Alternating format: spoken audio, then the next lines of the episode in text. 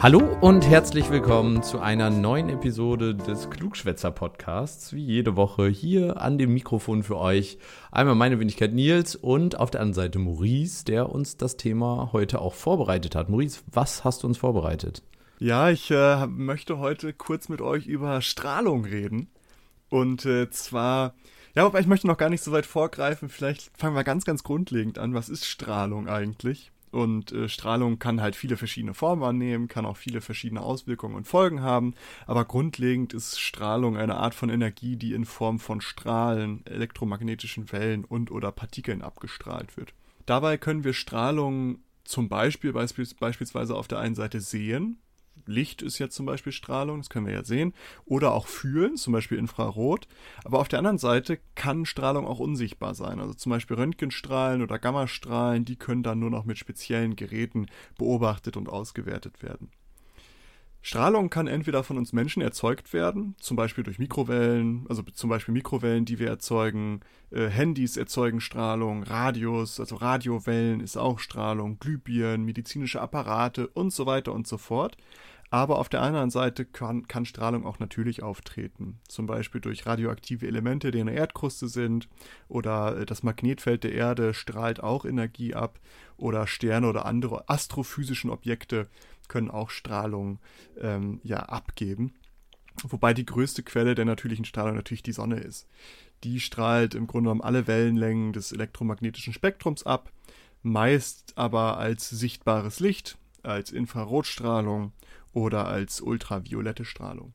Das Besondere an der Sonne ist dann aber noch, dass es da ab und zu sowas äh, gibt, das nennt sich Sonneneruption. Das sind ähm, riesige Explosionen auf der Sonnenoberfläche und die führen gelegentlich noch dazu, dass noch mehr Energie von der Sonne ausgeht. Also dass enorme Mengen an Energie in Form von Röntgenstrahlen, Gammastrahlen, Protonen und Elektronen ins Universum ausgestrahlt werden. Daneben, also neben dieser Sonneneruption und der Sonne generell, gibt es im Universum aber noch äh, eine andere Quelle von, eine andere große Quelle von Strahlung, und zwar ist das die galaktische kosmische Strahlung.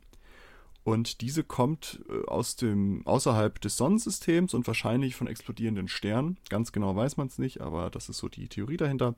Und diese galaktisch-kosmische Strahlung besteht aus hochenergiegeladenen Ionen, die eigentlich seit Ewigkeit durchs All fliegen und nahezu in Lichtgeschwindigkeit unterwegs sind. Jetzt möchte ich noch einmal auf zwei verschiedene Arten von Strahlung eingehen. Und zwar gibt es einmal die ionisierende und die nicht ionisierende Strahlung. Ionisierende Strahlung ist letztendlich einfach deutlich energiegeladenere Strahlung.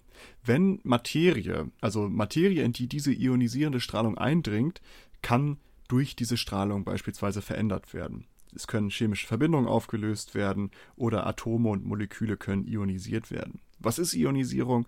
Ionisierung ist im Grunde genommen, wenn aus der Hülle von Atomen oder Molekülen Elektronen herausgeschlagen werden, in Anführungsstrichen, um das mal so bildlich zu sagen, sodass letztendlich nur, ähm, sodass letztendlich ein Atom oder ein Molekül zurückbleibt, was nicht mehr elektrisch neutral ist, sondern positiv geladen. Und Beispiele für diese ionisierende Strahlung, also für diese sehr energiegeladene Strahlung, sind zum Beispiel Gammastrahlen oder Röntgenstrahlen oder auch diese galaktische kosmische Strahlung, über die ich gerade eben schon gesprochen habe. Nicht ionisierende Strahlung auf der anderen Seite hat halt nicht genug Energie, um Elektronen aus Atomen oder Molekülen herauszuschlagen. Ist also ein bisschen schwächer. Und Beispiel dafür ist dann sind Radiostrahlung, Mikrowellen, Infrarot, Licht und UV-Licht. Das vielleicht erstmal so ganz, ganz grundlegend zu Strahlung, damit wir nochmal weitergehen können und zwar über die Auswirkungen von Strahlung reden können. Und ich denke, jeder kann sich grob denken, was für Auswirkungen Strahlung haben kann. Sonnenbrand. Sonnenbrand zum Beispiel und auch was sie letztendlich noch für Auswirkungen haben können, wenn man zu viel Sonnenbrände hat. Letztendlich ist es so, dass eigentlich alle, also die nicht ionisierende und auch die ionisierende Strahlung, ähm, können Schäden hervorrufen. Aber diese ionisierende Strahlung ist natürlich deutlich schädlicher, da man sich kaum davor schützen kann. Also Sonne, hattest du ja gerade schon gesagt, Sonnenbrand, da kannst du dich unter einen Sonnenschirm stellen und alles ist einigermaßen okay. Radiowellen kannst du auch irgendwie abblocken, ähm, aber bei diesen ionisierenden Strahlen, bei der ionisierenden Strahlung wird das ein bisschen schwieriger. Ein Punkt da vielleicht zu, ganz viele Menschen haben ja Angst vor dieser 5, vor den ganz schlimmen 5G-Wellen, die mit unseren äh, neuen Corona-Chips in unseren Hirnen so schlimm aufgenommen werden die beste Möglichkeit, sich gegen 5G zu schützen, ist in ein Haus zu gehen. 5G-Wellen sind Mikrowellen, die gehen durch kein Haus oder so gut wie nicht durch eine Hauswand, außer ihr wohnt in einem Papphaus. Ähm, Im Auto wird es wahrscheinlich noch ganz okay sein, aber sobald das ein bisschen dicker ist, äh, geht da nichts mehr durch. Ja, und darum äh, gehören die ja auch zu den nicht ionisierenden Strahlungen, die Mikrowellen. Ähm, ionisierende Strahlung ist dann schon wieder ein bisschen schwieriger. Da reicht dann keine Hauswand mehr, aber dazu kommen wir gleich nochmal. Oh, habe ich, Aber hab, ich ein bisschen reingegrätscht, wa? Ja, ach, alles gut. Äh, aber grundsätzlich die Auswirkung von Strahlung ist äh, hauptsächlich ein erhöhtes Krebsrisiko. Äh, es sind aber auch Entzündungen im ganzen Körper, die entstehen können, weil dann ja zum Beispiel Zellensterben eintritt oder oder dann halt auch vererbbare Mutationen, was man ja auch bei Tschernobyl oder ähnliches beobachten konnte, all diese Auswirkungen. Es gibt noch deutlich mehr, aber das ist so grundlegend mal die in der Zusammenfassung. Was ja viele vielleicht nicht immer auf dem Schirm haben, aber wir sind ja eigentlich 24-7 sind wir Strahlung ausgesetzt. Ob es jetzt die menschengemachte Strahlung ist oder ob es die natürliche Strahlung ist, äh, sei dahingestellt, aber wir sind immer Strahlung ausgesetzt. Aber es ist natürlich die Frage, wie viel Strahlung kriegen wir eigentlich ab? Und das Schöne ist, wir haben ja so ein magnetisches Feld um die Erde und auch Atmosphäre und die sorgt schon mal dafür, dass der Großteil der Sonnenstrahlung und dieser galaktischen kosmischen Strahlung im Universum, die da unterwegs ist, dass die größtenteils abgeschirmt wird von uns. Wenn wir aber trotzdem diese Strahlenbelastung betiteln müssten, macht man das mit Sievert, das ist die Maßeinheit, Sievert nennt sich die. Und Sievert ist eine Art Äquivalentdosis, womit Mediziner, Biologen oder wer auch immer sich damit beschäftigt, äh, messen können, welcher Belastung durch Strahlung ein Organismus ausgesetzt ist. Und ein Sievert ist schon sehr, sehr viel und darum bricht man das nochmal runter. Es gibt dann 1000 Millisievert als, äh, als heruntergebrochene Maßeinheit. Und wenn wir jetzt die Strahlenbelastung auf der Erde mal anschauen würden, beziehungsweise auch in Deutschland liegt die so durchschnittlich bei circa 2,1 Millisievert pro Jahr. Je nach Wohnort, Ernährung oder Lebensgewohnheiten kann das aber auch variieren, dass man zum Beispiel 1 Millisievert nur pro Jahr hat oder vielleicht auch 10 Millisievert sogar pro Jahr. Also das ist, da ist dann noch ein bisschen Varianz drin, je nachdem, wie man sich so verhält, wo man arbeitet, was man arbeitet, wie man sich ernährt. Und ob man jetzt in Fukushima wohnt zum Beispiel, ich glaube, da ist die Strahlenbelastung noch ein bisschen höher als hier in Deutschland.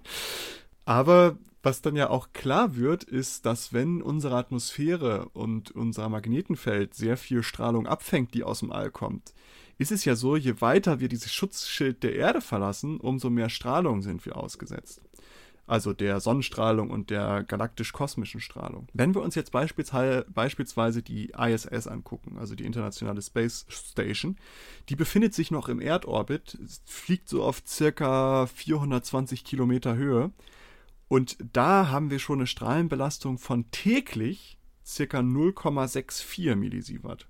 Bei uns hier in Deutschland ist es pro Jahr 2,1.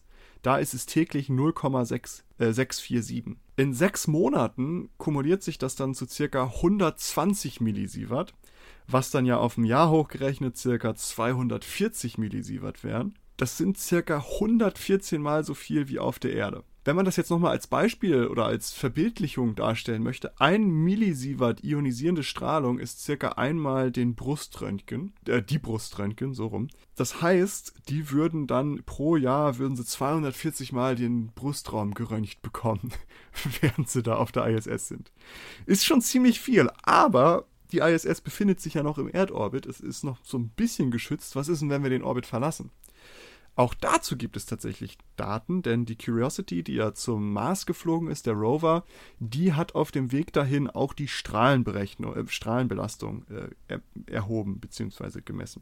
Die war dabei durchschnittlich 1,8 Millisievert pro Tag ausgesetzt. Wenn man das wieder hochrechnet, sind das ca. 657 Millisievert pro Jahr. Nochmal im Vergleich, das sind ca. 2,7 mal so viel wie auf der ISS und circa 313 mal so viel wie auf der Erde.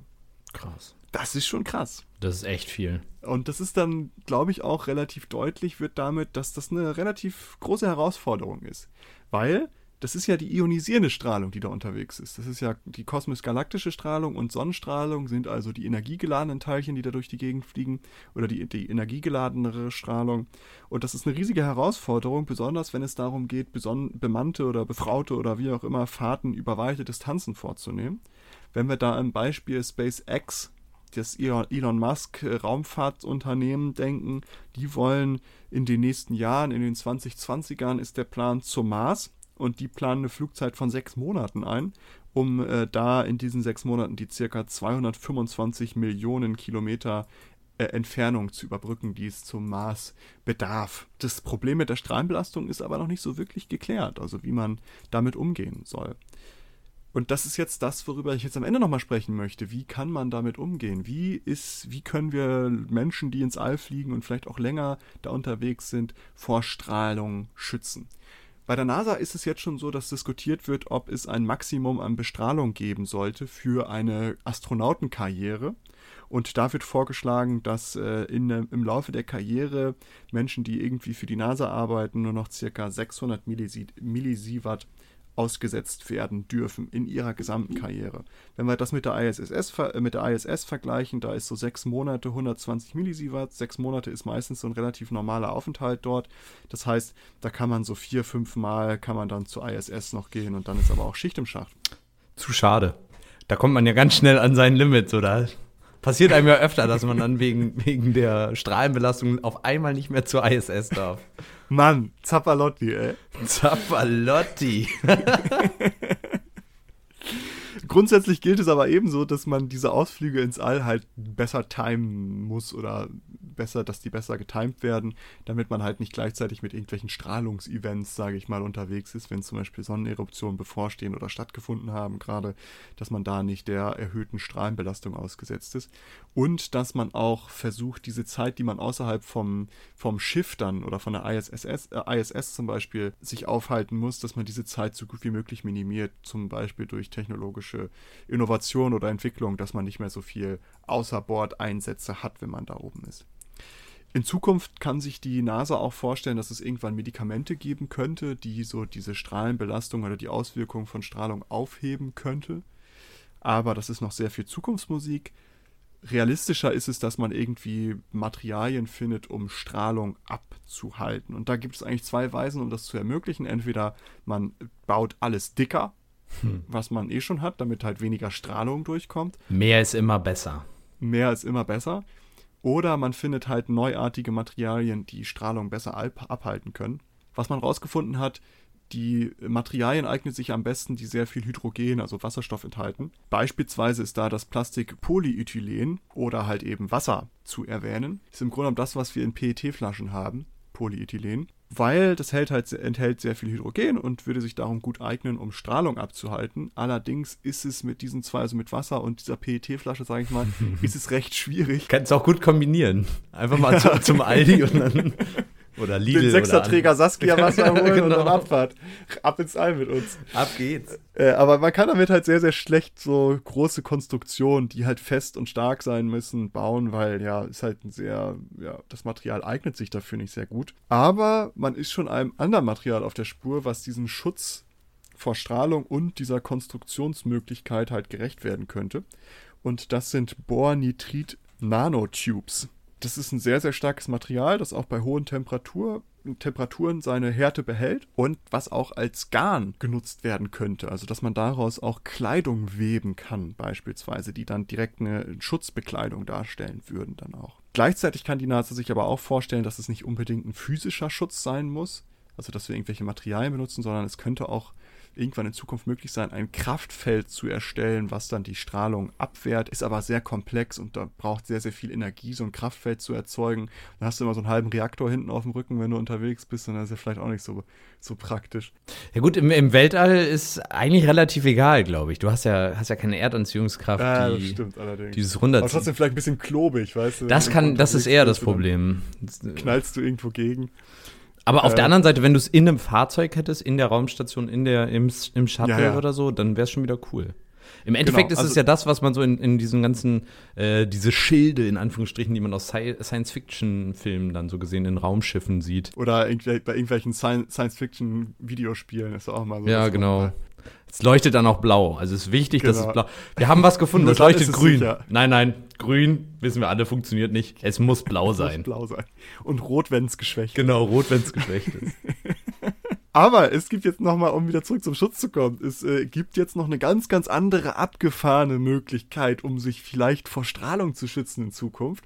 Und das ist des, deswegen bin ich überhaupt auf dieses Thema gekommen. Ich habe ein Preprint gelesen. Preprint für alle, die nicht so wissen, was das bedeutet. Preprints sind wissenschaftliche Veröffentlichungen, die noch nicht das Peer-Review-Verfahren durchlaufen sind. Ganz heiß. Peer-Review-Verfahren wiederum bedeutet, dass es irgendwo eine Zeitschrift oder ein Journal gibt, eine Fachzeitschrift, wo dann Leute, mehrere Leute sich diesen Artikel durchlesen, auch mit Kenne und Fachkenntnis und dann sagen, okay, das ist gut oder hier, das muss nochmal überarbeitet werden, das macht keinen Sinn, mach hier nochmal was, mach da nochmal was. Das ist jetzt ein Preprint, es gibt dafür extra Seiten, wo man das hochladen kann wo dann schon vor Veröffentlichung das Preprint ohne Peer Review hochgeladen werden kann. Und das ist eben eins, was noch nicht peer reviewed wurde. Darum das so als, als Disclaimer davor. Aber nichtsdestotrotz schlägt es etwas sehr, sehr Interessantes vor. Und zwar schlagen die als Schutzvorrichtung vor Strahlung den Cladosporium spherospermum schlagen sie vor. Spermum? Cladosporium spherospermum. Ja, das Spherospermum, das hast du schon richtig gehört. Ähm, und das ist eine, ja, ist sehr interessant, denn vielleicht erinnern wir uns und du dich auch, Nils, dass wir irgendwann in Tschernobyl mal so Meldungen hatten, dass da an dem Reaktorkern ein Pilz wuchert. Ja, für der große Fliegenpilz von Tschernobyl. Ja, dass da so ein, sich ein Pilz ausbreitet und Richtung Reaktorkern wächst und ganz bewusst dahin, sich hin, ähm, ja, bewegt. Und dass äh, diesen Pilz, der fängt tatsächlich Strahlung ab, beziehungsweise der nutzt diese Strahlung auch, um zu wachsen. Also das ist, der betreibt keine Photosynthese, sondern Radiosynthese. Und man hat diesen Pilz 2019, und darüber geht jetzt auch das Preprint, da hat man den auf die ISS gebracht, auf die Internationale Space Station, um zu schauen, wie sich dieser Pilz innerhalb von 30 Tagen dort oben im All verhält mit der größeren Strahlung, die es da gibt. Dabei wurde auch gemessen, wie viel Strahlung durch diesen Pilz hindurchgeht. Das Ergebnis ist, dass unter einer 1,7 Millimeter, also eine sehr, sehr dünne Schicht Pilz, war das Strahlungslevel, Strahlungslevel circa 2,17 Prozent niedriger als ohne Pilzschicht. Ist jetzt vielleicht noch nicht so riesig viel, aber ist auch eine sehr, sehr dünne Pilzschicht gewesen. Gleichzeitig haben sie aber auch festgestellt, dass dieser Pilz 21% schneller wuchs als auf der Erde oder als unter den Strahlungsbedingungen auf der Erde. Das bedeutet letztendlich ja irgendwie, dass dieser Pilz im All organisch relativ schnell wachsen würde und dementsprechend, je dicker der werden würde, auch immer besseren Schutz vor Strahlung gewährleisten könnte. Damit aber, und das haben die dann berechnet, damit aber im All eine ähnliche Strahlen, Strahlenbelastung wie auf der Erde hergestellt werden könnte, muss zum Beispiel ein Ort oder ein Raumschiff oder ein, ein Gewächshaus oder was auch immer, müsste dann mit einer circa zwei bis drei Meter dicken Pilzschicht ummantelt werden. Wir können also festhalten, es ist noch nicht die perfekte Lösung. Gerade wenn wir uns so vorstellen, dass man es vielleicht an, an der Person anbringen möchte, läufst du mit so einem drei Meter dicken Pilz um dich rum.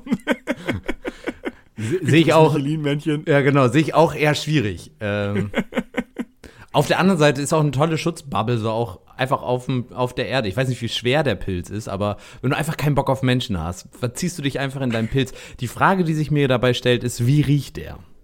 In deinem ja, Raumanzug, im Raum, da kriegst du frische Luft im Raumanzug. Aber wenn wir das jetzt wirklich auch als ähm, Corona-Schutzmaßnahme, als erweiterte Corona-Schutzmaßnahme sehen wollen, kann man das ertragen oder stinkt es ekelig? Vielleicht, vielleicht müssen wir Bros, äh, Drosten und Bruno Banani mal zusammen. Ja, genau.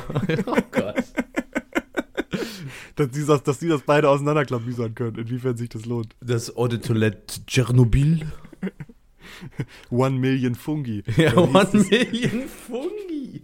Hieß so das Bruno Banani Parfüm, was damals so einen Riesenhype hatte, als wir noch jung und wild waren? Bruno Banani. Oh ja, gibt's das noch? Naja, andere ich Frage. Ich weiß es nicht. Andere Frage. Aber man kann also festhalten, dieser Pilz, der kann was. Der kann Strahlung abhalten, der wächst auch. Man kann sich sogar vorstellen, den irgendwann dann vielleicht mitzunehmen, dass der organisch immer besseren Schutz leistet weil der halt wächst, der wird dicker, der wird größer und wächst auch viel schneller. Und je weiter man natürlich ins All geht, umso schneller wird der wahrscheinlich auch wachsen. Wenn der auf der ISS schon 21% schneller gewachsen ist und da das Strahlungslevel noch moderater ist im Vergleich zum, zum wirklich außerhalb des, des Erdorbits. Auf der anderen Seite, was ich auch noch spannend finde, ist daran, wenn du dir das mal überlegst, Der hat ja jetzt eine genetische Sequenz in sich, der dafür sorgt, dass er eben äh, Radioaktivität nutzen kann, um zu wachsen. Wenn du dir das jetzt mal vorstellst, das ist ja auf der anderen Seite auch ein ganz interessantes Feature, was du benutzen kannst, um zum Beispiel Renaturierung in äh, strahlenverseuchten Gebieten zu machen. Wenn du dir jetzt überlegst mit, äh, wenn du die, die Genschere, CRISPR hatten wir ja auch schon mal drüber gesprochen, ein bisschen los CRISPRs und vielleicht einen Baum damit äh, ähm, sage ich mal, versorgst, der dann passend dazu noch größer wird. Weil auf der anderen Seite solche genverso äh, genverseuchten, äh, radioaktiv verseuchten Gebiete, die sind natürlich insofern für uns, also es ist nur ein sehr kleiner Teil, aber da wird jetzt erstmal niemand hingehen. Das ist also sagen wir mal so, totes Land. Wenn du da es jetzt hinbekommen würdest, besonders äh, CO2 konsumierende Pflanzen äh, anzubauen, die dann auch noch größer werden, weil du dafür sorgst, dass die durch Radioaktivität noch mehr, noch größer werden, ähm, da sehe ich die neuen Mammutbäume dann so. Äh, das wäre schon. Vielleicht dürfen wir nicht Monsanto erzählen, sonst kommen sie gleich mit ihren genmodifizierten Mais und pflastern ganz Chernobyl zu, weil der da besonders gut wächst. Ja, die Frage ist ja, ist der Pilz auch radioaktiv? Wahrscheinlich nicht. So. Und genauso könntest du ja das auch dann dafür sorgen, dass die Bäume die so Radioaktivität halt nutzen, um zu wachsen, aber selbst nicht radioaktiv werden, weil sie das ja offensichtlich irgendwie dann verstoffwechseln, weil sie nutzen das ja. Und das wäre doch dann die, also eine coole Lösung. Du könntest das Holz wahrscheinlich sogar noch benutzen dann. Wir sollten ein Startup. Schneid das raus, Maurice. Das ist eine Million-Dollar-Idee. ähm, aber was man daran ja sieht an dieser, an dieser Forschung, es ist noch keine perfekte Lösung. Dieser nee. Pilz ist keine perfekte Lösung. Auch alle anderen Dinge, die da definiert, äh, diskutiert werden, ist keine perfekte Lösung. Aber es lohnt sich vielleicht, das weiter anzugucken, weil das ist jetzt das erste große Forschungsding, was ich zu diesem Pilz gefunden habe. Vielleicht lohnt es sich ja, das weiter nochmal anzugucken. Vielleicht kann man das noch optimieren, besser machen und äh, zeigt ja auch, dass wir eigentlich offen sein können für alle möglichen ja, Lösungsvorschläge für dieses Problem. Und vielleicht können wir in Zukunft auf einen Pilz setzen, der uns vor Strahlung schützt. Wer weiß. Fest steht aber eigentlich, dass es nicht eine richtige Lösung für das Strahlenproblem im All geben wird. Es wird nicht so die einzige Lösung geben. Vielmehr wird es wahrscheinlich so eine Kombination aus verschiedenen Maßnahmen sein, die dann irgendwann erfolgreich sein wird, um uns zu einer erfolgreichen und hoffentlich auch gesunden Weltraumnation zu machen. Ja. In diesem Sinne möchte ich das ja auch schließen. Wir haben ein bisschen überzogen, aber nehmt es uns nicht übel. Wir hoffen, es war trotzdem interessant, unterhaltsam und vielleicht auch ein bisschen lustig. Folgt uns auf allen Social Media Kanälen und in diesem Sinne bis zur nächsten Woche. Ciao, ciao. Tschüss.